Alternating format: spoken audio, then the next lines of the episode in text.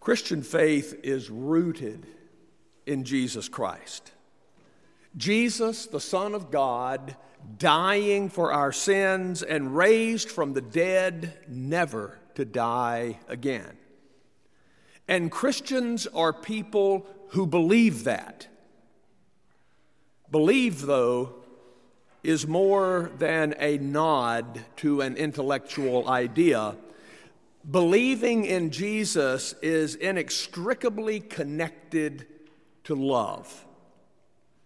Now, because we do not love as perfectly as God, we have forgiveness through the death of Jesus. But this only further illustrates the point that we were created to be like God, to love like God. Being forgiven for our shortcomings does not dismiss us from this call to be like God. And so Jesus tells his followers, Love each other as I have loved you. Now, how do we do that?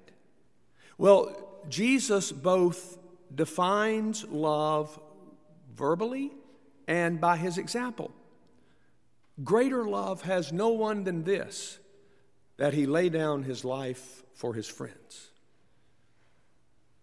John has Jesus giving this same command a couple of chapters earlier, where he says, Everyone will know that you're my disciples if you love one another. And so, the most important thing we can do as we seek to follow Jesus is to respond to his command here remain in my love. Love each other as I have loved you. And so we have this picture of what Jesus' love is.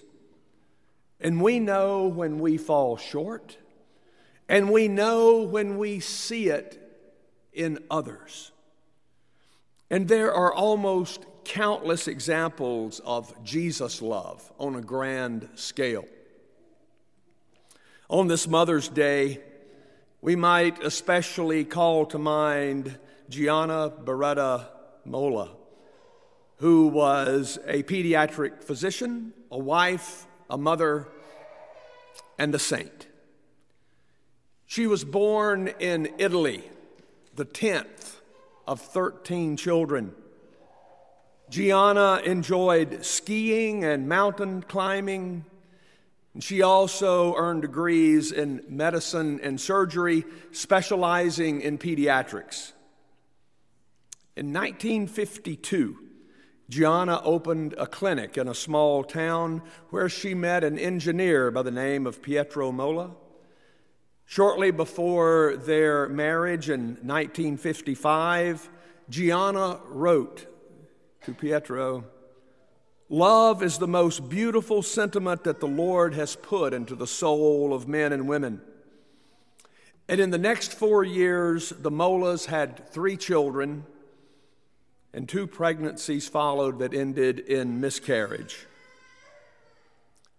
Early in her final pregnancy, doctors discovered that Gianna had both a child and a tumor in her uterus. She allowed the surgeons to remove the tumor, but not to perform the complete hysterectomy that they had recommended but it would have killed the child. Seven months later, in April 1962, Gianna Emanuela Molla was born. But post operative complications resulted in an infection for the mother. And the following week, Gianna Molla died at home. She gave her life for the life of her child. Gianna Emanuela went on to become a physician herself.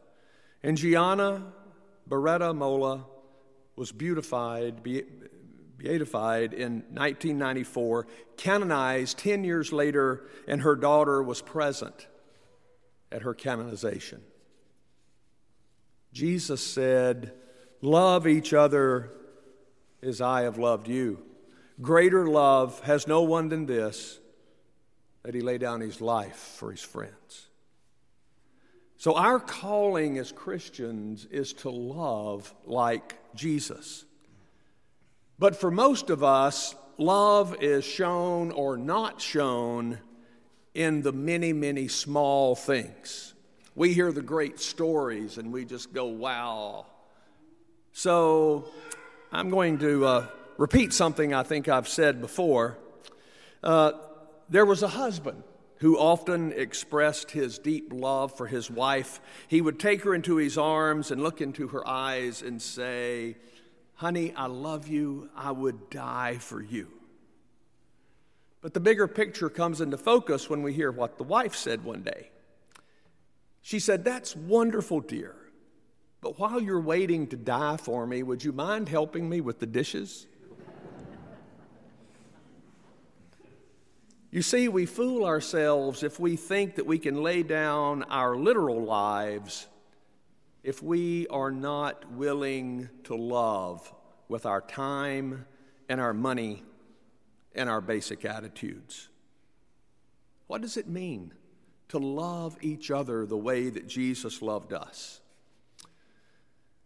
Some years ago in my previous life, and uh, as, as, a pastor in another place, uh, we were at a pastoral conference, and, and one of the fellow pastors was speaking that day, and he asked this question What good things are you giving up to help world redemption? And I came home and wrote that in my journal, and it was one of the things that the Lord began to use in me to renew my spirit that eventually brought me here. You know, the truth is that we are either living like Jesus or living for ourselves. Loving like Jesus means laying down our lives in some way. Our natural and too often our sinful desire is merely to be comfortable, to get what we want, to do what we want, and to think that that will make us happy. C.S. Lewis wrote this in Mere Christianity A car is made to run on gasoline, and it would not run properly on anything else. Now, God designed the human machine to run on Himself. He Himself is the fuel our spirits were designed to burn, the food our spirits were designed to feed on. There is no other. That is why it's no good asking God to make us happy in our own way without bothering about obeying Him. God cannot give us happiness and peace apart for Himself because there is nothing else. And so the standard for our life is God's kind of love.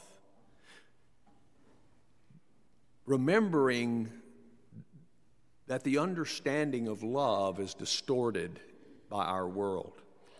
We tend to think of love as something warm and fuzzy. We think that love will make everything good for everybody. Love, according to Jesus, is doing what is best for the other when it's inconvenient, when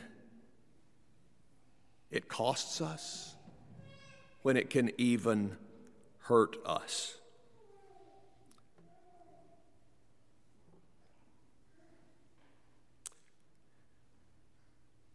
Love, according to Jesus,